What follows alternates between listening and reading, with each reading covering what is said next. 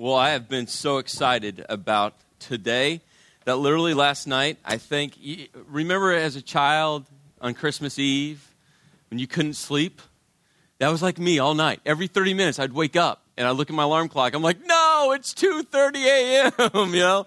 And so I, I, come in here just wide, wide awake and a lot of coffee. And uh, over the last uh, three weeks, we've been uh, in the series titled Go. And uh, this principle has kind of been that underlying kind of uh, string that's kind of tied everything together. Together, and the principle is stated: uh, the conviction of the why will drive the how. And so we've looked at the why for the past three weeks. Uh, we looked the first week. We looked at this word illumination, and we talked about how our lives need to reflect Christ's light everywhere we go. That we can't continue to, to keep that inside the church. That the church the purpose is for you and I to go out into the, our culture, into our community, where we work, where we live, and that we should reflect, reflect the light of Christ. Then the next week we talked about this word movement, that all of us are either moving closer to God or move, moving further away. That God wants us to continue to deepen and intensify our relationship with Him. Then last week, we looked at this word generosity. It's not something I want from you, it's what God wants for you. In an act of worship that we give out of a heart of generosity, out of a heart of sacrifice, where we lay that gift, our treasure, at God's feet. It's Jesus who said that your heart and your treasure are interconnected. And Jesus is after your heart, but he knows this that if, if he gets your treasure, he will get your heart. Because those two things are so interconnected. So today we come to the how. And uh, there's three very important clarifiers that I need to share with you uh, before we jump into this because it's so uh, vital as we get into uh, this morning. The first clarifier is this it's going to feel like a fire hose today. You ready for it? I'm just going to saturate this whole place. It's just like open up the valve, and it's going to, you're going to walk out of here today going, huh? Fire hose, right? That's all you're going to remember. Uh, there's going to be that much information. And so I'm just want to prepare for you. It's, it's going to come and it's going to keep coming, and you're, you're going to might get to a point where you're like, okay, enough, and it, it'll just keep coming. It's going to be awesome. I can't wait. Second thing, I want you to know that we're already in action everything I'm sharing with you today, it's already in motion, in action. We are moving. Uh, uh, every piece is at a different place in development, but every piece is going to be in motion. So if, if you sit back and you're like, ah, we'll see it, we'll see it. We'll see if they actually do it. No, no, no really, we, we are nick deep in a lot of these pieces. But with that, that clarifier comes this next one. Uh, we also know that all these pieces are evolving as we go. It's this wheelbarrow principle. I don't know if you've ever, ever pushed a wheelbarrow before. If not, I own one. I'll gladly let you borrow it. But in a wheelbarrow, if you know, if you push it, if you fill it completely full of cement, rock, whatever, it's real heavy, you try to steer that thing sitting still, what happens? You'll just dump it. But once you get the wheelbarrow moving, guess what happens? It's so easy to navigate, to, to steer, to turn. So we're, we have all of these pieces in motion, knowing that we're going to steer and we're going to change course and we're going to head in a little different direction. But it will evolve over time with great minds, with great leaders, with great intellect, with great insight, that collectively together we will accomplish what God uh, is giving to us, His vision. So the challenge I'm going to give for you today, and it's going to be a challenge I'm going to fo- follow up with at the very end, is this I want you to be thinking where can you link arms with us? How can you serve? How can you use your time and your talents to impact this vision that God's giving us? There's going to be a moment, I, promise you, there's going to be a moment where this little passion thing rises up in you. You're like, woo! Like, it's going to be that feeling. Hopefully, you don't say that out loud. That'll be awkward. But you're going to feel it. You're going to be like, ah, right? Pay attention to that. Pay attention to that and think to yourself, okay, that might be an area where I'm passionate about, where I can leverage my, my, my time and my talents to help this vision. You might have multiple areas, but I just want to lay that as a framework. So as I talk through a lot of these Renaissance 2.0 pieces, that you can be uh, paying attention to maybe what the Holy Spirit's doing inside of you because we need all of you to link arms with us as we move into the future. We outlined about four or five months ago, underneath this Renaissance 2.0 kind of header, uh, four critical areas in the life of Renaissance that we need to pay attention to, that we need to develop, and that we needed to kind of put into place so that this church can be all that God has created it to be and to become. And those four areas are simply this uh, outreach, spiritual growth, facilities, and stewardship. So today we're going to take that as kind of a, a, a framework for everything that uh, has already started and where we're going uh, in the life of our church underneath this umbrella of Renaissance 2.0. So let's just st- jump in. Our, our outreach team, they're answering this question How do we illuminate the culture that we impact? If you haven't picked this up for me yet, I am extremely passionate about the church. Extremely passionate about the church. Why? Because Jesus is, a, is the hope of the world. And because Jesus is the hope of the world, he has made the church to be the catalytic movement to connect people with him. So the church is the hope of the world. And so we're going to spend a lot of time talking about church, not only today, but moving forward. But I thought it was important because Renaissance is a very unique church. And many of you really understand that. That's why you're here. But kind of the, the status of the church in the United States, it, it's not doing so hot right now. On average, 4,000 churches close every year. Now, that's average. Uh, this, the statistics say it's somewhere between 3,000 and 5,000 churches closed. So I just decided to cut it in the middle. So 4,000, give or take 1,000 churches that literally lock up their doors, put a for sale sign out, and say, no, no one else can come. Staggering, isn't it? 17.1% attend church regularly. Now, you might have heard the statistic 40%. That's what I've always heard 40% attend church. And that kind of makes you feel a little better, right? 40%. That's quite a few people attend church regularly. But you know what? They started diving into some of these, these statistics. If I could get that word out, I'll be happy. But, uh, right? Uh, been diving into those. And this is what they're finding it's what they call the halo effect. And this, it's common in all polls. The halo effect states this that people will answer your question based off what they would like to do. For instance, if you got a call from a poll, polling agency, let's say Gallup, and they would ask the question, Do you exercise regularly? People will answer yes to that because they would like to exercise regularly. They think about exercising regularly. They have good intentions to exercise regularly, right? But if they start asking these questions, have you exercised in the past seven days? Out of the last seven days, have you exercised four out of the seven days, which equates to regularly? Guess what they find out? Oh, that percentage drops dramatically. Same thing in church.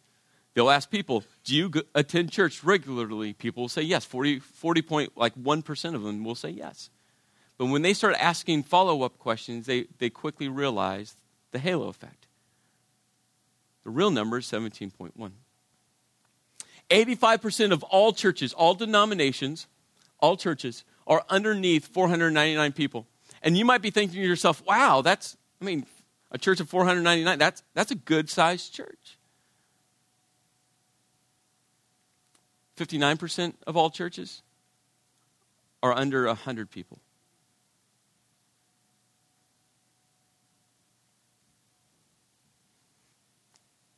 Last year, out of all churches, only 15% actually grew. But this is the number that stopped me dead in my tracks. Out of all churches, only 2.2% grew because people gave their lives to Christ. Meaning, people unconnected to Christ came in and realized what Christ did for their lives, that He died for them, Only 2.2%.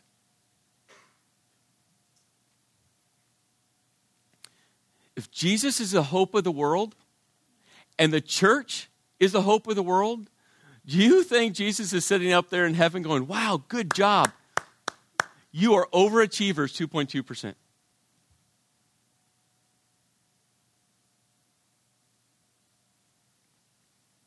I know some of you right now, there's this tension inside of you because you've literally have verbalized this thought. Man, big churches, they're bad. Those big churches, all they want is, all they're about is, all they do, right? Those big churches. In Acts, listen to this. Chapter 2, verse 41. Those who accepted his message were baptized, and about 3,000 were added to their number that day. Now, I know, I know there's some churches that all they do is talk about numbers, numbers, numbers, numbers, numbers, and it gets really nauseating, doesn't it? I, I get that. But it's so easy to swing that pendulum to the other side and say, oh, a large church is bad. 3,000 added to their number that day. 3,000. Well, what we know about that number is that that's actually on the, the, the low end. Because during the, those times, they would only count grown men. Do you think women accepted Christ that day? Yes. Do you think teenagers did? Yes. That number probably is more like 12,000. Then you get to verse 47, and it says, And the Lord added daily those being saved. And we look at a number of 2.2%, and we lean back and say, Man, I hate big churches. First of all, Renaissance is already a, an extremely large church. Do you think Jesus died for small churches? Do you think Jesus died for 2.2%? What do you think that does within Jesus' spirit? The next time you feel that little hesitation in you, which I, believe me, I understand, and you feel like this place is getting too big, stop and say, 2.2%? Okay, we got a lot of work to do.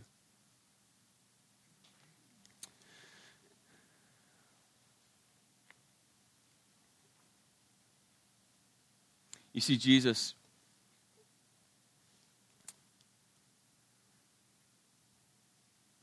he was so passionate about the one. There's a statistic that I found, and literally it, it grouped all the states together, and they said, "What's the what's the trend going for uh, people in each state as as far as where they're attending church?" And uh, New Jersey landed right at zero percent meaning no change. 0%. So that means uh, uh, people aren't like dropping off from attending church or going to church more. It's just staying flat. Another statistic I found ranked New Jersey as number 13 from the bottom of people regularly attending church. 13. And you might go, wow, really that low? Or some of you are like, really, we're that high? Right? Um, what's interesting is I found that statistic from Gallup. Uh, Nevada, where I'm from, is number three from the bottom. I'm like, wow, I've jumped, you know? But here was interesting as I was looking at all this research.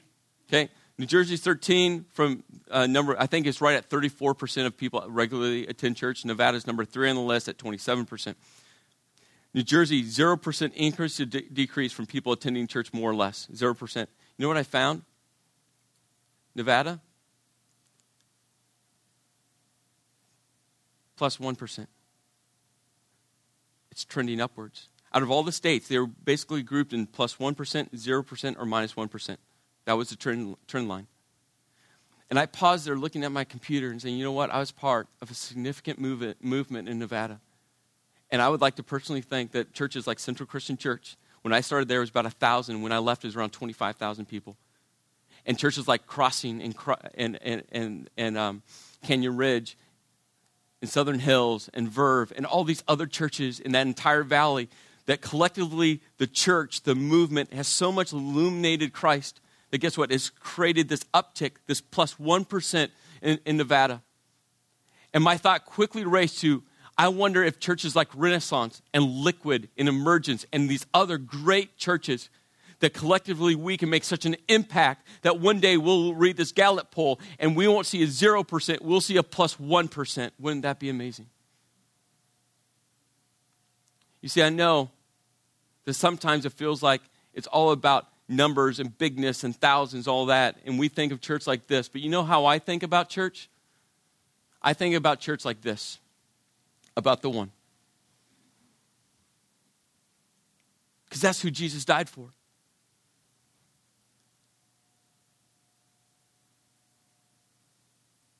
And Jesus wants us to be radically passionate about the one, the one person that he brings into your life, that he intersects your life with, with their life, and you can share with them your story, your imperfect, flawed story about what he's doing in you and through you. But this is what happens when the church gets so laser focused on the one, we will reach the thousands. It's that simple. It has to happen that way. There's no other way about it. When people get so laser focused on the one and sharing their story about what Christ is doing in them and through them, this catalytic movement is created. And so we are going to be extremely passionate about reaching the one. And I'm going to talk about that a lot. I had someone ask me that this week. They're like, Chris, you talk about reaching people and sharing their stories and this whole one concept a lot. Are you going to continue? Yes. Because for me, 2.2%, I think it grieves Christ that the church is that ineffective. And he said, the church is the hope of the world. So we're going to be laser focused on the one. With that comes our next team, or our next area. It's our spiritual growth team. And uh, we've been asking this question how do we create opportunities for spiritual movement? How do we create opportunities for spiritual movement? We've been using this Great Commission text in, in Matthew chapter 28. And Jesus' words, he said, All authority in heaven and on earth has been given to me. Therefore, go, action, movement, and make disciples of all nations, baptizing them. And Jesus always equated salvation, giving your life to Him, and baptism together is one of these like uh, one step, two steps. They always come together where you give your life to Christ and then baptism follows. Baptizing them in the name of the Father, the Son, and the Holy Spirit, and teaching them to obey. It's not just about teaching, it's taking what you are taught and putting it into action. I really hope that your spiritual life, your spiritual movement, does not depend on me. Seriously, we'd be in a bad state if that's the case. But that us collectively, that we will learn together and obey, put in motion, put in action what we are taught, what this book says. Two weeks ago, we used this simple tool, this minus five, zero, plus five tool. And what I loved about it, it created so much conversation. It was awesome. I'm still hearing stories about conversations about people talking about where they're at and where they need to go and what that looks like and the challenges thereof and, and the, all of that, the tension that's being created, this great tension, the encouragement that has come with it. And I want you to know that Renaissance is, is a church for all people. Wherever you are spiritually, if you find yourself in that minus one, minus five area, awesome. I'm glad you're here. I'm glad you're here and you feel welcome and then you can a- ask your questions and you can work through uh, pieces that have you concerned and work through doubts and work through moments where you're not, not sure. And I hope that this will continue to be a place for you where you feel like you have the space to explore who God is for you. And for those of you who find yourself in that plus one to plus five area, I hope you feel the pressure because we are going to put the pressure on together. I'm talking about myself too where we will continue to move together. You're either grow, growing closer to God or further away. And so, together, as a community of people, Let's grow together. Let's fight through those tensions. Let's fight through scriptures. Let's fight through those moments where you're just like, I don't want to. And God's like, please. We have an incredible team of people that are working diligently on how do we create opportunities for people to experience movement in their spiritual life. And as those pieces come online, we're going to share those with you. One of those pieces you find you uh, you have found on, on your seats the spiritual uh, life survey card. And uh, this week, this, this uh, survey will go live. You'll get an email. Again, if you're not on our email list, you need to. We communicate so much through that way. You can go to the guest center and we can get you on, on the list. But uh, um, we need all of you to take it. Where, wherever you might be spiritually, minus five, plus five, somewhere in between. We want to hear from you because it's going to help us develop tools and resources, opportunities for you to grow. And we want to know where you're at. So please, please take the time. Uh, uh, do the survey, survey for us. It's only open a limited number of weeks and then it shuts down. And then we're going to get like a 40 page report. Um, and it's going to be incredible for that team and for us as we move into the future. Well, another piece as part of our spiritual growth, several months ago, I think three or four months ago, Rich and I sat down, and one of the glaring needs we had here within uh, Renaissance was uh, this area of what we call care there's incredible needs, and we just didn't have systems or mechanisms to help help with those needs, to, to care for those needs, to come beside people with real needs, like someone who goes in the hospital or they have a medical issue or they have a death in the family, yeah, those type of needs. And so he started to develop a team of people to address what these needs are and how we can partner with you to address those needs. And so we have a team of people meeting right now, and they're working through all of that. One of those uh, needs underneath that care kind of umbrella is we understand that there are needs that we can't help you with. Um, and so we realize that this, this word counseling was going to be real important. And I know you might be sitting there going, counseling? Like, no. my life was saved through counseling. I was that messed up. Do some of you resonate with me? Come on. It's okay. And so what we realize that guess what? There's moments in life where, where our issues, our struggles, our emotions are that upside down that we need someone to come beside us. And I'm serious when I say counseling saved my life. It saved my marriage. It saved me as being a father to my kids. It saved me as a pastor. It saved my life. Ask my wife. And so we realize that there's this big hole here at Renaissance. Like, how do we help people who find themselves at a state like I was? And how do we provide that opportunity? So we started researching what would that look like? And God opened this amazing opportunity. You might have heard of a church called uh, Redeemer Presbyterian in the city. Tim Keller is their senior pastor. Uh, they're doing an incredible job in the city. Well, what we discovered is they have this robust counseling center. They have some 35 to 40 counselors on their staff. And so we called them. We had no idea what, what that phone call was about, other than could we learn, could we ask questions? We're trying to figure this out. And through that, that conversation and, uh, and subsequent conversations, guess what? We just signed the deal with Redeemer Presbyterian that we're going to have a satellite counseling center at Renaissance Church. Isn't that awesome? Yes. And uh, in the next seven to 14 days, we'll have all the specifics up on the web. We'll share more about you. We'll have office space for a counselor, uh, and they're licensed counselors, not like some back alley counselor. like, like, do you have a pulse? Hey, help counsel. Right? They're licensed counselors. It's going to be an incredible, incredible um, ministry tool for us as a church with you. Because again, I understand what it's like to get to that place in life emotionally where you can't work it out yourself. I'm so thrilled about, about Rich and, and, and that whole piece. It's awesome. The last piece about uh, our care is what we're uh, calling our impact ministries.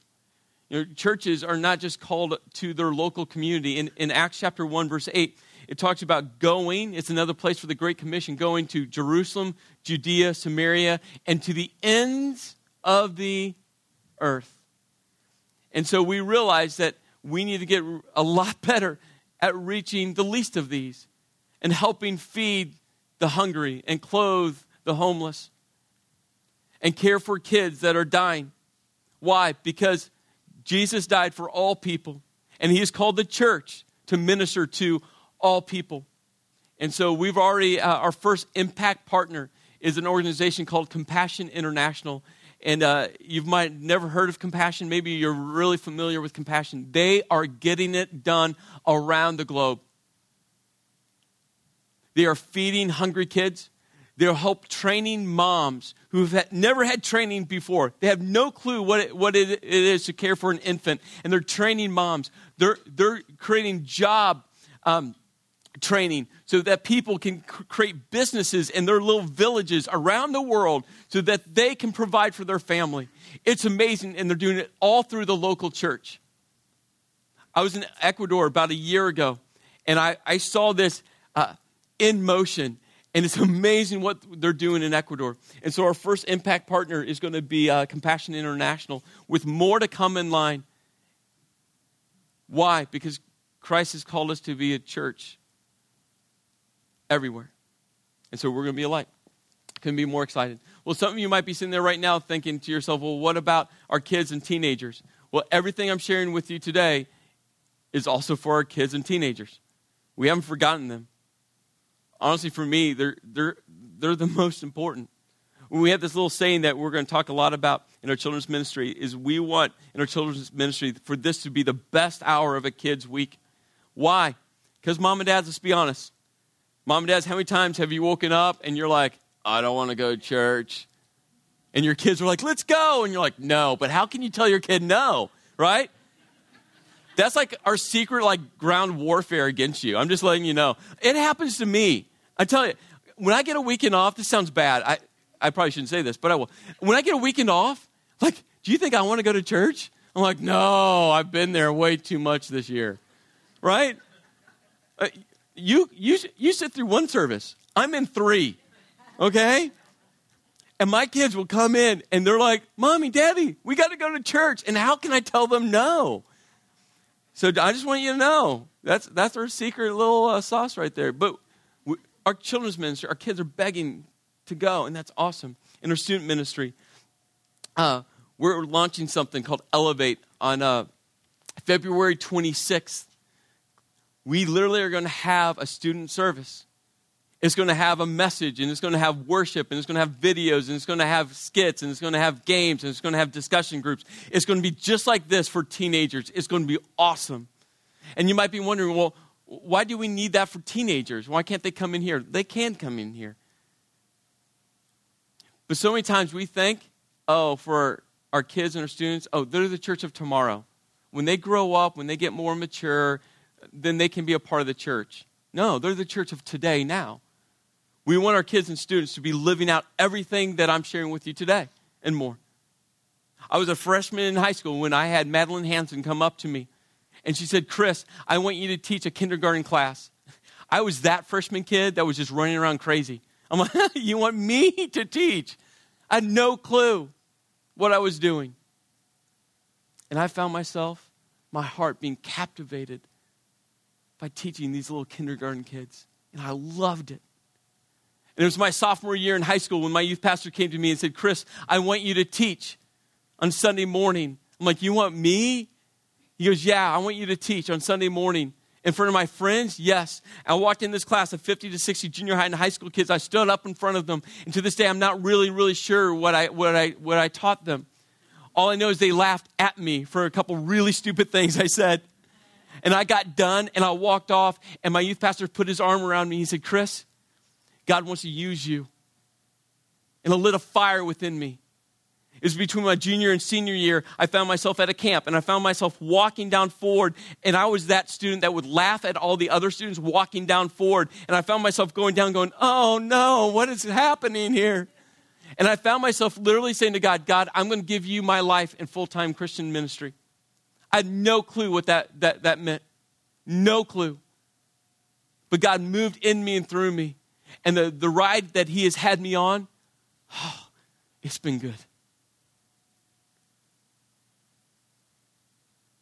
when we talk about illuminating this culture, it's not just a nice adult thing we talk about in this room. We mean that for our kids and our teenagers. And we have incredible teams of people. They're creating a catalytic movement in all age areas. Well, that leads us to our next area, our facilities area. And uh, they've been asking this question How do we accommodate the first person? How do we accommodate the how do we accommodate the thousand and first person? And you might be thinking, really? Do we need to ask that question yet? Shouldn't it be a smaller number? Christmas Eve, we saw a 24% jump from year to year. 24%. Easter last year, we were at 854. If you take that same 24% number, guess where we're at now? We don't know what to do for this Easter. What an awesome problem to have.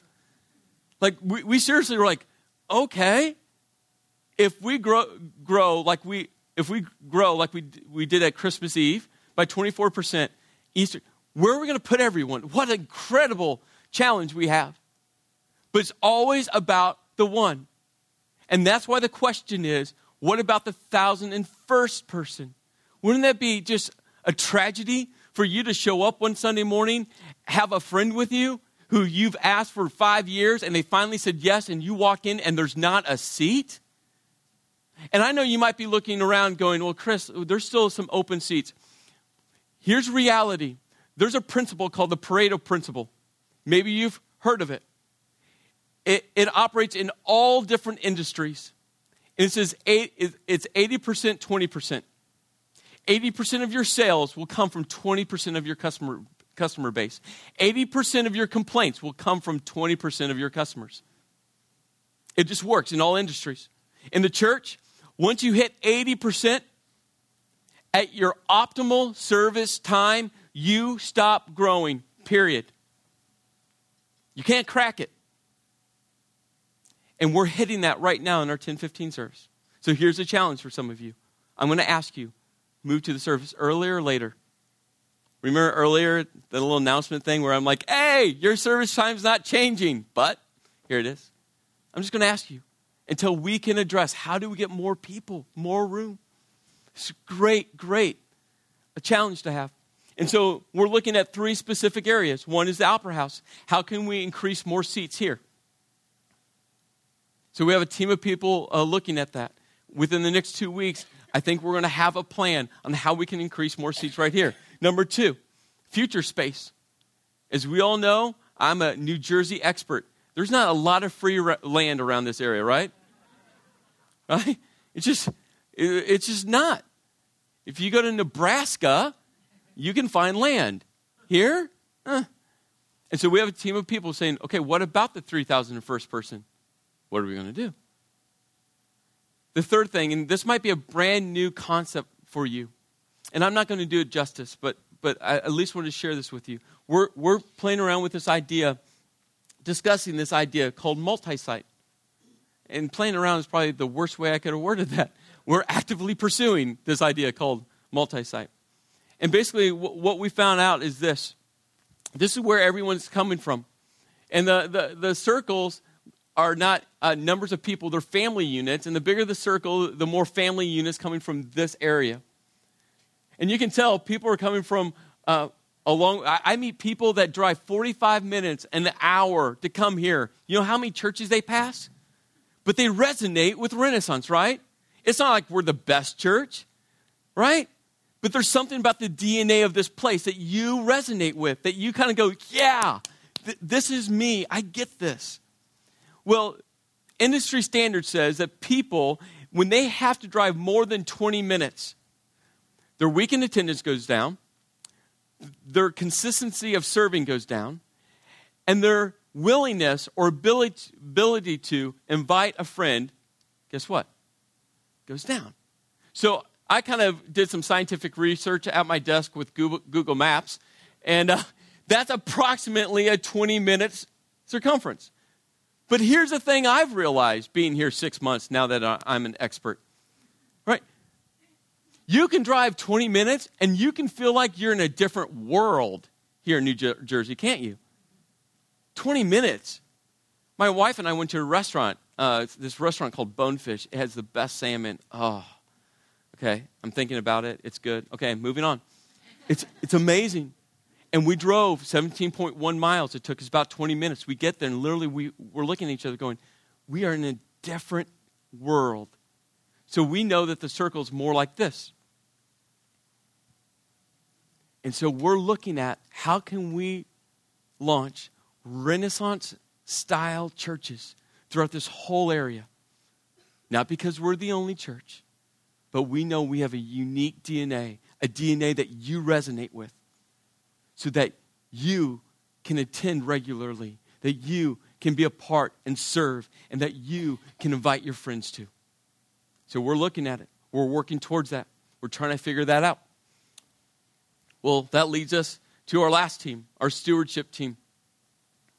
And uh, they're asking this question How do we help people leverage their time, their talents, and their treasures? And here, here is a challenge for you. I asked you, where are you going to serve? We need you. Right now, we have four incredible teams filled with men and women that have given countless hours. They are smarter than me, they are better leaders than me. Uh, they're more gifted in their areas than I, I, could ever dream of being. And I walk into these meetings and I talk to their team leaders, and it is inspiring as people have given so much to themselves already. But here's what we know it can't just stop there. We need all of you to link arms with us with your time and your talents, how God has wired you, your passion areas, to come and link arms with us so that we can take this vision that God has given us and, and illuminate this entire area. Well, then you'll see that other line, that treasure line. And I know some of you might be sitting there going, and here it is. This is where he's going to ask for my money. I knew it was coming, even though last week he said he wasn't going to ask. I'll say this until I can't say this anymore. I don't want anything from you. God wants something for you. And I'll promise you this we will get this done with or without your treasure.